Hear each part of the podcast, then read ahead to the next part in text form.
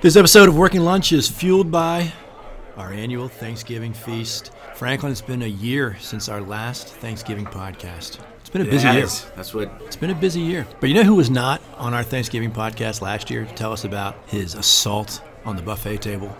Was the one, the only Carson Chandler. Well, we wanted to keep it to half an hour, Joe. Well, I could talk a lot about Thanksgiving. No doubt about it. Carson, in an hour and a half or less, can you tell us your three favorite things on Thanksgiving?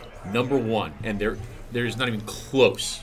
Right, not even close. The number one item on Thanksgiving is is mashed potatoes. Really, just finely whipped mashed potatoes with turkey gravy. You get it once a year. The real gravy. The gravy Finally, finally whipped it up enough now that you can suck it through a straw. That's right. That's right. Do you It's- like your gravy like that creamy as well, or do you like the kind of like you know? Oh no, I like that creamy as well. I, I, no sausage or nothing else in there. No, just no, a no, straight no. Just, like just, turkey. Just straight turkey gravy. Yeah. that's right. That is the apex predator of uh, Thanksgiving. Everything else, two and three. My mother-in-law makes a terrific oyster stuffing.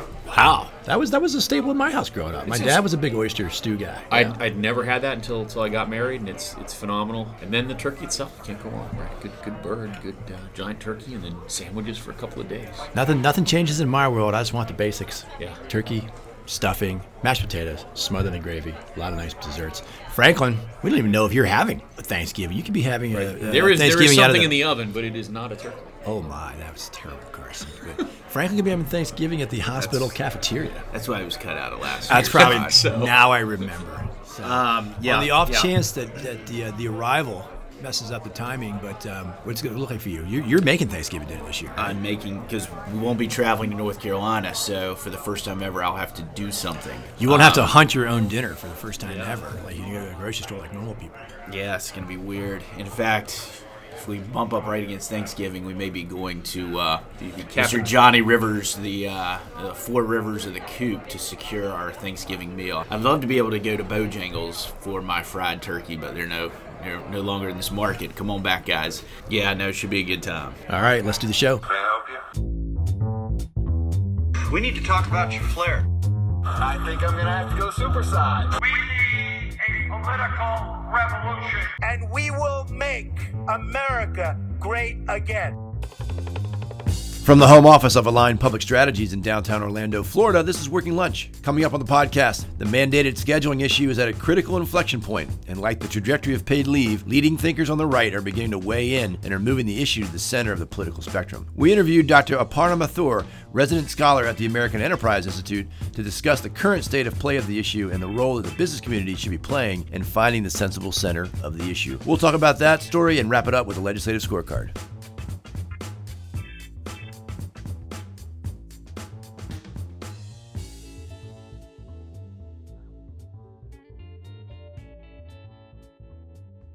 So, as I mentioned in a uh, previous podcast uh, last week, as a matter of fact, we talked a bit about the scheduling issue and where the kind of life cycle of that issue is going. And we are joined today, Franklin, on the pod by one of the one of the experts in the field of, of of Someone who actually knows about this instead someone who actually really knows instead of us. that just- Exactly. yeah. Yes, exactly.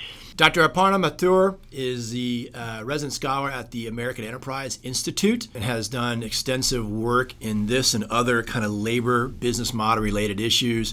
Uh, we were big fans of your work, Dr. Mathur, with uh, the Brookings Institute on paid leave, and think that significantly changed kind of how that issue was viewed. Once a once an, an organization like AEI weighed in on that issue, especially in a joint publication with Brookings, it really gave a different tone, context, and I think since then we've seen other business-friendly or conservative, however you want to label it, give more legitimacy to the issue and say, hey, we've got an issue here, and we need to solve for it in a way that makes common sense for everybody involved. We kind of view the scheduling issue kind of in that same context. So we really appreciate you uh, joining us today on Working Lunch.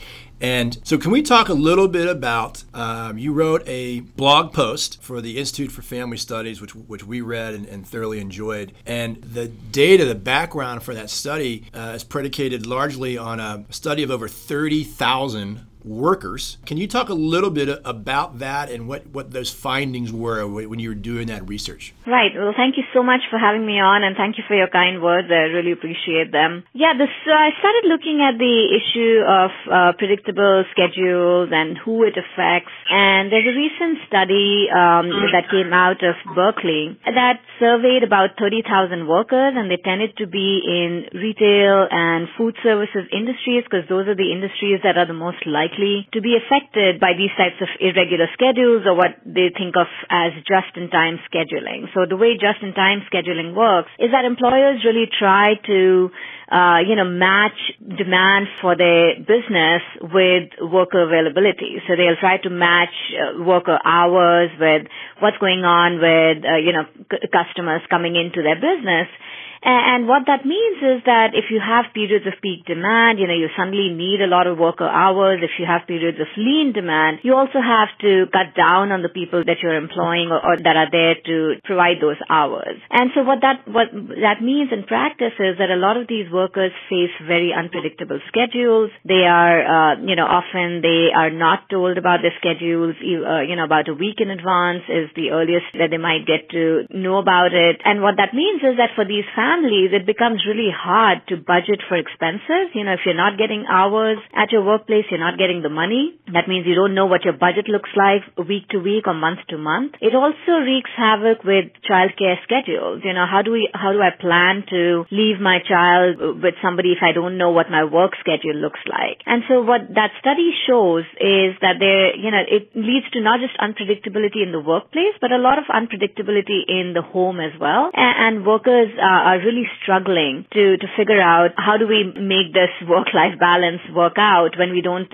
know exactly what our, what our work schedule will look like. And I think at the same time, you know, employers are also doing this for business reasons. And so we need to sort of look at both sides of the issue and figure out what's, uh, you know, how do we make this work out for, for both sides of the puzzle? You know, the survey, and it was a huge survey, like 30,000 workers, but the survey, did it find that particular, you know, pockets of the economy, particular groups of employers were more more engaged in these practices? And then I guess what what were some of the employee attitudes in those segments as well? Right. Now, in terms of which industries are the most affected or which employers, it is the, you know, the restaurants, the retail, food services, leisure and hospitality, industries that often tend to have these schedules and it makes sense. You know, if you're a restaurant and you anticipate Christmas and you anticipate peak demand, you're going to try to get a lot more workers coming in. If it's, uh, you know, a leaner period or, or a season when people are not eating out as much, then, you know, your, your work hour needs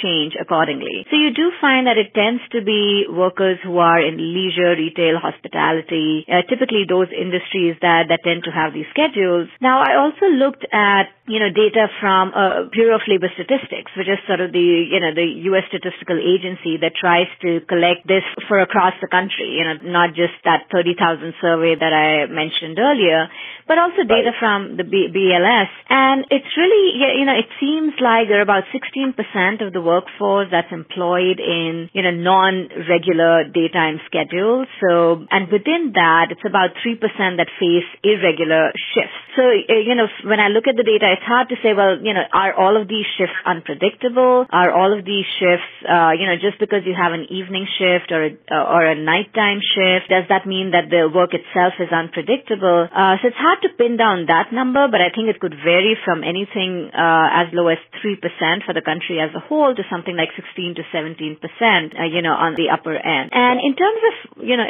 worker attitudes, now it does a lot of times we think, oh, any type of unpredictability or having sort of an irregular schedule is actually bad for workers. Uh, but again, the BLS data shows that, you know, a significant chunk of workers actually choose these schedules because it works out uh, in terms of meeting their family needs. It could be that they're in school during the day and so they want uh, a night or an evening shift. It could be that they have childcare, uh, you know, in certain hours and, and so they're able to do these shifts. It could be a personal preference. Uh, about 39% of workers say that, uh, you know, it's the nature of the job, which, which which, you know, it's hard to interpret whether that means, well, you know, we're stuck with it and we, we recognize that that's the business or that's the industry we're in. But uh, a lot of workers, it seems like, you know, have a pretty good understanding of what they're getting into when they apply for these jobs. And a lot of them opt into these positions because they have other needs that these schedules seem to satisfy. Yeah, And, you know, it's interesting. I'm going to ask you to speculate here a little bit, and you know, feel free to go as far or as little as you want here. But you know, there's all these kind of different forces in the the entry level employment sector and the hospitality sector. We're struggling with employee retention, right? We have huge turnover rates, and these numbers show that at least you know a pretty good chunk of the workforce wants more predictability in the schedule. So you, you mentioned earlier that there, there's probably space here for the employer to come meet the employee in some sort of workable middle ground. Do you care to speculate at all? You know, is there some magic mix in there where we're making some of these employees more happy because we're scheduling further out and hopefully maybe you know pushing up employee retention at the same time and and also maybe staving off some government intervention because we're being a little more proactive in their in this space. Is there anything that kind of what you know as you looked at this study and you've looked at uh, BLS numbers and other where's the magic spot? Where's the where's the the middle that employers should be looking at? That's a great question. I think in terms of policy. So what we're seeing right now is that, you know, in response to worker demands for more predictable schedules, you know, we are seeing legislation, Senator Warren, uh, Representative DeLauro, uh, recently put in place the Schedules That Work Act. They've reintroduced it. And basically what that tries to do, and which is very similar to what you're seeing in, you know, places like New York, Seattle, and so on, is that they're saying, well, if employers call in workers for a shift and then the shift doesn't materialize, or if the worker is put on call, you know, and, and the shift doesn't actually materialize, then the employer is liable to pay them, you know, a, a, a pay which is like an hourly rate of one to four hours to compensate them for the fact that they did not get called in. Or if it's a slow day and you're sent back early, uh, you know, the employer is required to pay the worker in order to compensate them for the fact that that work didn't happen. And, and to my mind, you know, th- this kind of legislation is really going to hurt workers in the long run because, uh, you know, one other thing that came out of the survey was that, you know, the, the unpredictability is one thing, but what workers really worried about was the fact that they wouldn't get enough work hours during the week, uh, which would mean that they wouldn't have enough take home pay, they wouldn't have enough money, and they couldn't budget for expenses that they were already anticipating. And so the last thing you want to do is to put this huge cost on employers that, oh, if you, you know, if you call the worker, uh, and if you only give them their schedule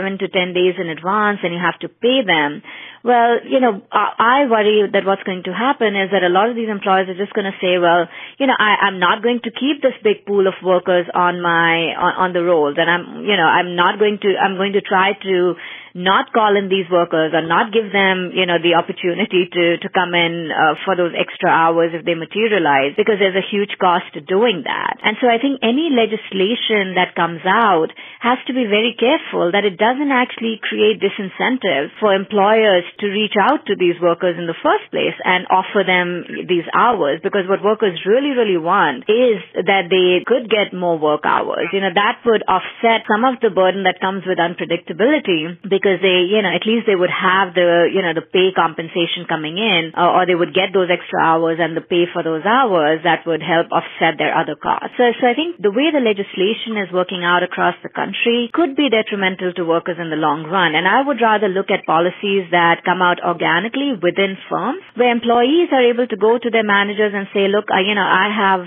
I need to know what my schedule looks like uh, next week. I have these childcare responsibilities, or I have, you know, I have these other responsibilities that I need to take care of.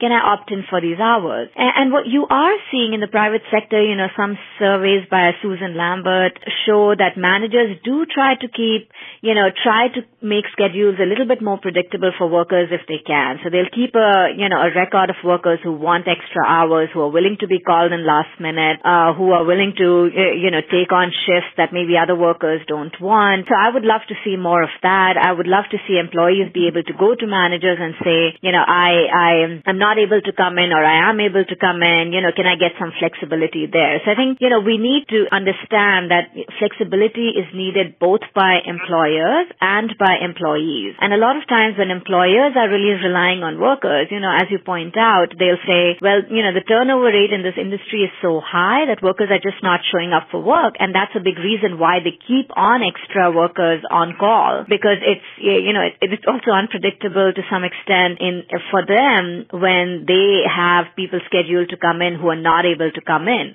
for some reason. Right. And so there's both the employer who needs the flexibility, you know, who needs workers to be accommodating and there's the employee who needs employers to be accommodating. And I would rather see some of those practices come out organically within organizations because I, I do worry that there is no one simple legislation or mandate that would effectively cure this problem for, you know, the millions of workers across the country. So, so we need to be more thoughtful about what that, you know, legislation looks like or make sure that employers are responding to employee needs and, and vice versa when it comes to incentivizing these practices in the workplace. So, Dr. Mathur, you, we, you've also done a lot of work in the the paid leave space and you know the kind of the intellectual engagement in that space as that, issue has moved through the through the life cycle. Do you see some some similarities between the two in terms of I don't want to you know stereotype and say making the business case for these things, but in the way that they've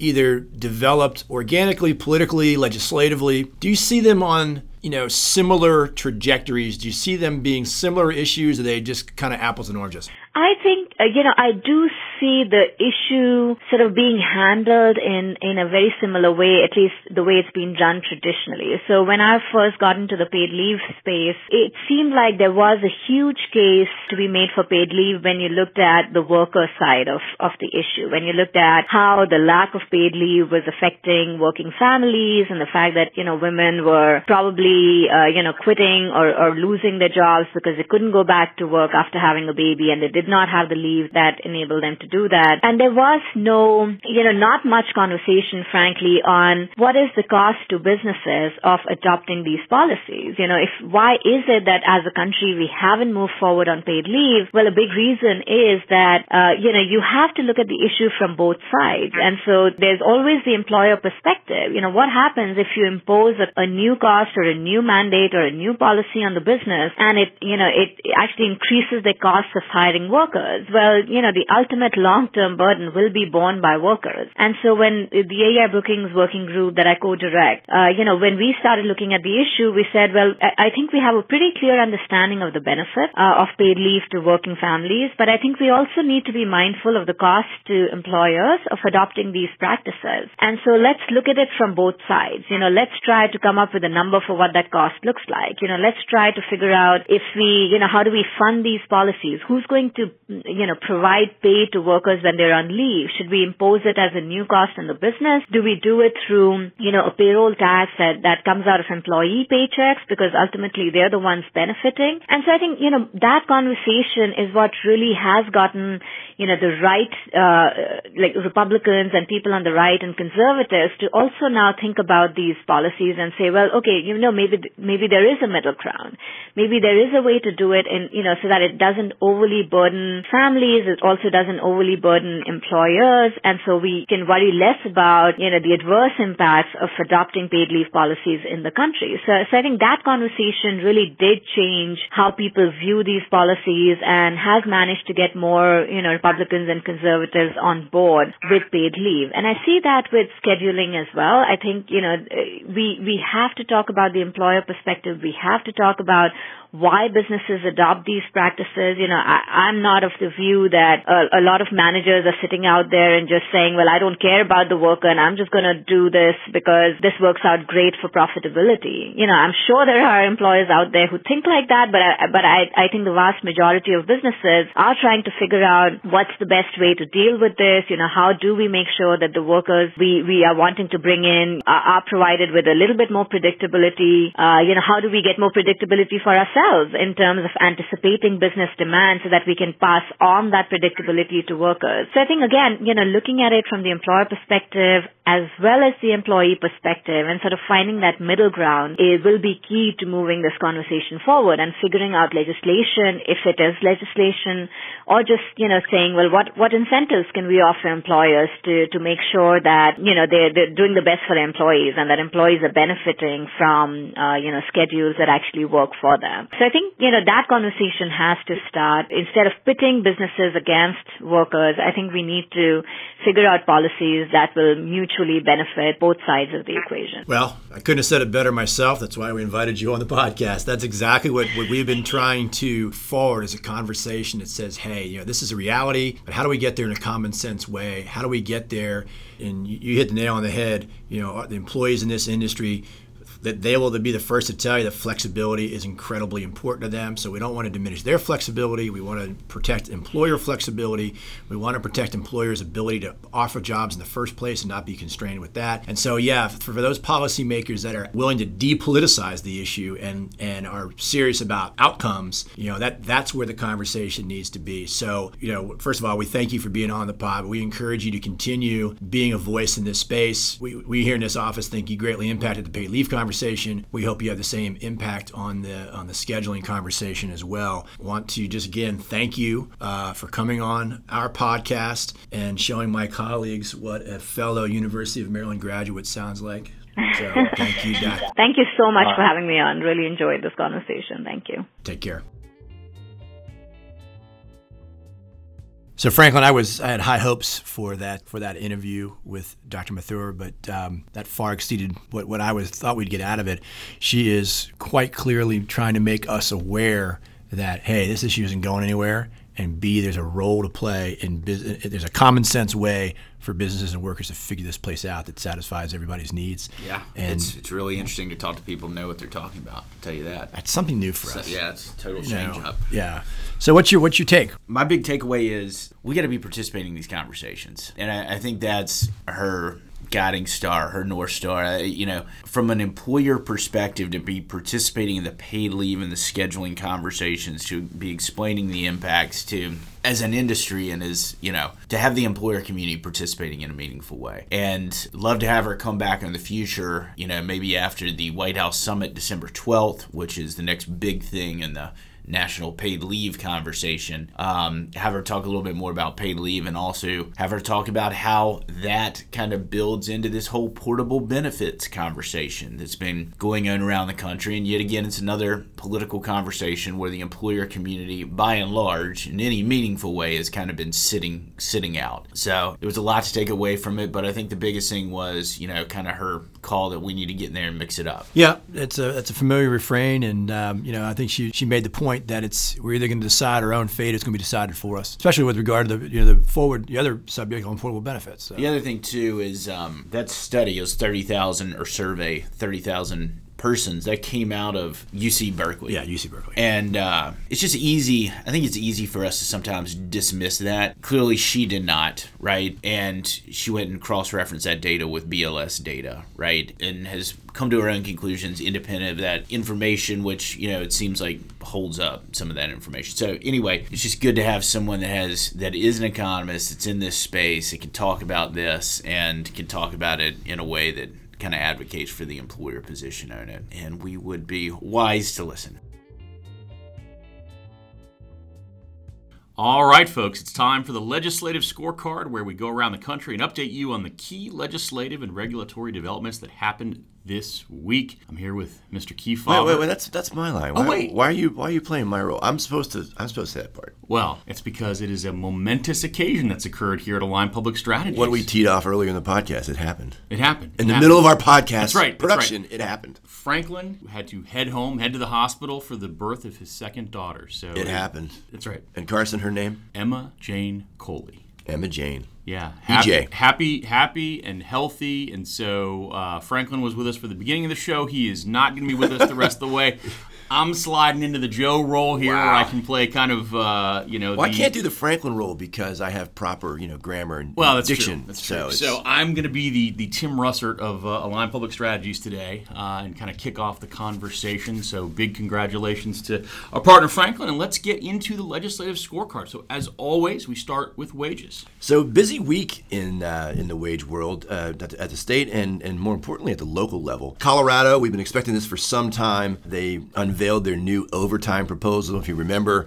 Uh, the Fed has come out with a new proposal. The, the, the federal level, thirty-six thousand dollars a year, but the Colorado level is actually going to be closer to 57,000, almost fifty-eight thousand dollars by 2026. So we've talked a long time on this pod about states, especially blue states, blue trifecta states, creating their own overtime threshold levels. Washington State, California, New York, Colorado has unveiled theirs, almost sixty thousand dollars. So far in excess of the federal. Is is that one of the higher you know centers in the country Yeah, right now? it's going to be top five for sure. Yeah, so something to watch. It's not a final rule yet, but it's it's pretty darn close. Pivoting over to Pennsylvania, this is something we talked about in the pod last week, and you know they've been kicking around compromise minimum wage legislation forever, but uh, finally got some some movement. A compromise bill, 9.25 an hour by 2022, passed uh, the Senate, which is run by Republicans, Democratic governor. Republican legislature. 925, not a very high level, obviously, in the, in the scheme of things, but still a significant milestone. Uh, there were a couple of trade offs the governor's been after, like Colorado, we just mentioned. The governor has proposed a high overtime, changing the overtime law there. To get this minimum wage bill through, he had to concede on that, so there'd be no change to the overtime law. He had wanted to go to 15, he only got to 925. He wanted to eliminate the tip credit, that's out.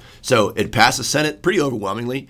It still remains to be seen whether it will pass the House, but it, it, looks like the number is so low, the concessions so much, and the the margin of passage in the Senate so high that it'll be really hard for Pennsylvania House Republicans not to pass this. So we can expect a, a minimum wage bill to make it through the process in Pennsylvania. But at 9.25 an hour, I doubt anybody's hiring anybody at 9.25 an hour. So we'll have to see. Right, the market's already taken care of. Market's already seen. So um, pivoting to the local level, which I which I mentioned earlier, Chicago. You know, we've been talking for some time about changes to the minimum wage law in the mayor's budget. She walked, she backed off from eliminating the tip credit altogether in, in her budget plan. That plan passed its first kind of step in the process this week, and so it continues on. There'll be a final vote probably on the budget, maybe after Thanksgiving, the week after Thanksgiving, we think, but that should go on kind of unabated in Chicago. Denver, we've been talking for a while about raising the minimum wage to, to 1587 by 2022. It passed its first reading Monday night in the city council, and so that seems to be moving on. Obviously, there's litigation from the Colorado Restaurant Association whether the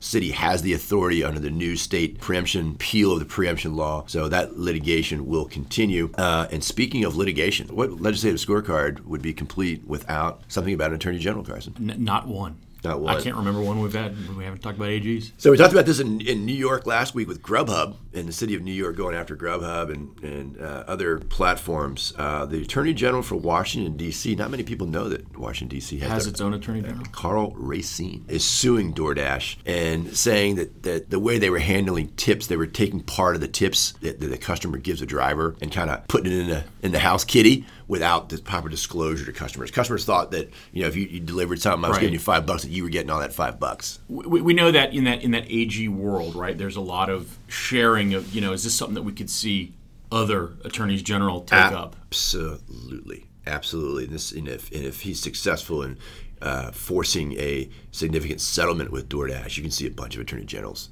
jumping on that. All right, moving to uh, paid leave. We've had five Democratic presidential debates, and the the SEIU has really been, you know, in the labor community in general, really been dominating the kind of conversation with pay equity and gender equity and income inequality. And it's funny that paid leave has not found its way onto the, the platform, so to speak. But that all changed this week. Paid leave was a big part of the Democratic uh, presidential debate. Everybody had their own plan. Uh, the important part is the minimum baseline. No one was at fewer than, than I think, three, 12 weeks, three months of paid parental leave. So, as we've said before, you know that issue has left the building. Yeah, I was gonna say if if we were able to go back into a time machine even five years ago, and I'd asked Joe Kefauver, you know, would presidential candidates, all of them, be talking about on the Democratic side, be talking about paid leave? You just said no way. Well, you know why I would have said no way? I would have said no way because I thought the issue would have been resolved by now. Yeah.